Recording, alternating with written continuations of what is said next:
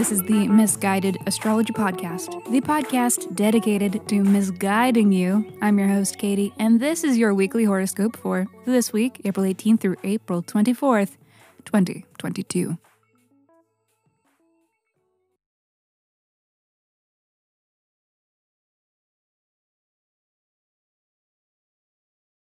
Welcome back to the podcast where I don't know you, but it might seem like I do because I am sharing musings that are based upon the sun and the moon and the planets and such. Every week I do a little sky spying and then report back so that you can know what the fuck is going on around here.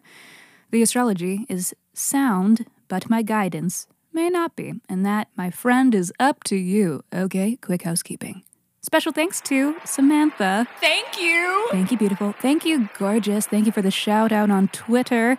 And you, dear listener, can shout us out too or leave a review. And if you do, I will send you a 24 page, in depth birth chart report. So please review Misguided Astrology on whatever app you stream your pods from. And once you do, reach out and tell me so that I know where to send you your report. Just simply email your birth dates birth date, time, and location. Yes, to misguidedastrology at gmail.com.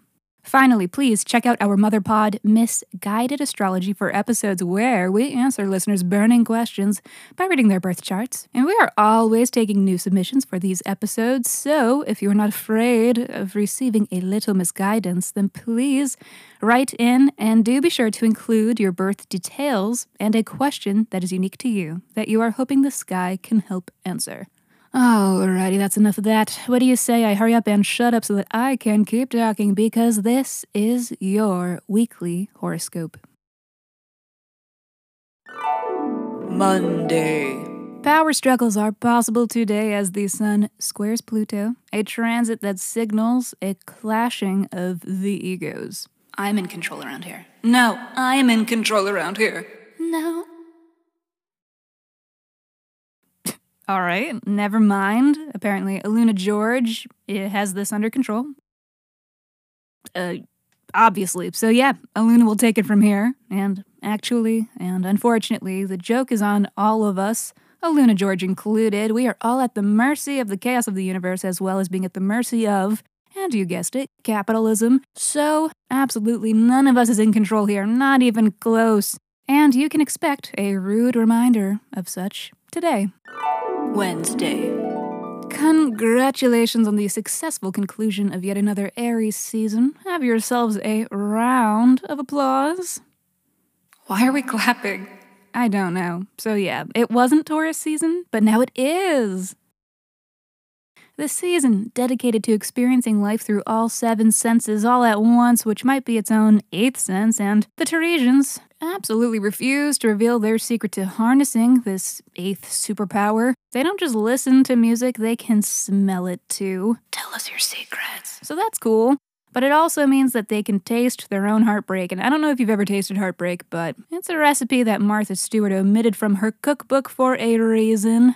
So, what do you think? Shall we have a little ponder about this shifting sun and what it all means for you? Virgo, congrats, you survived Sun in the eighth. Maybe a little tune up to the mental health practices happened, or tune up to your finances was happening. That was the house of money, sex, and death. So I'm sure it was very, very, very casual, but it's over.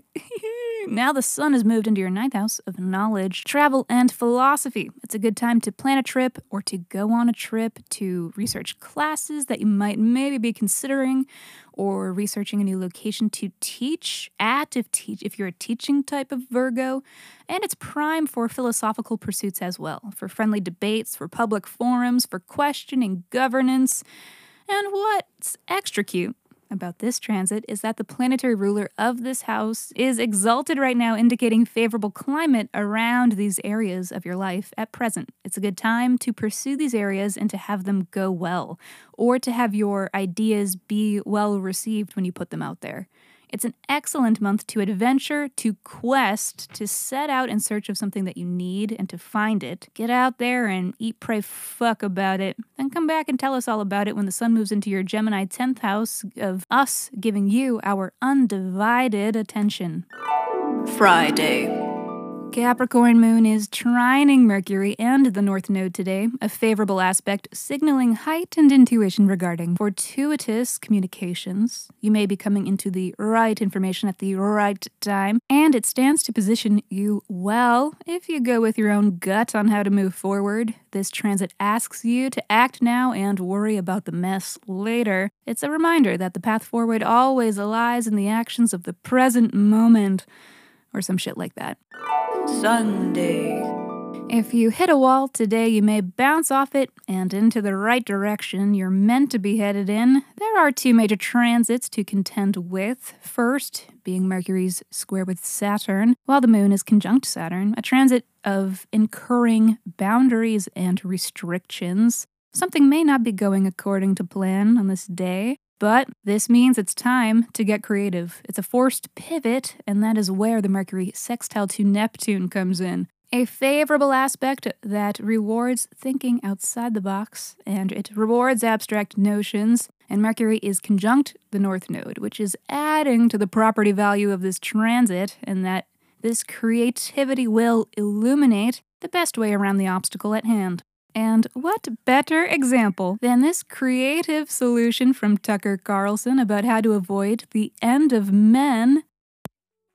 This message was brought to you by the Gay Agenda. Alrighty, that is all for this week. Thank you for tuning in to the Misguided Astrology Podcast. I will see you next Monday.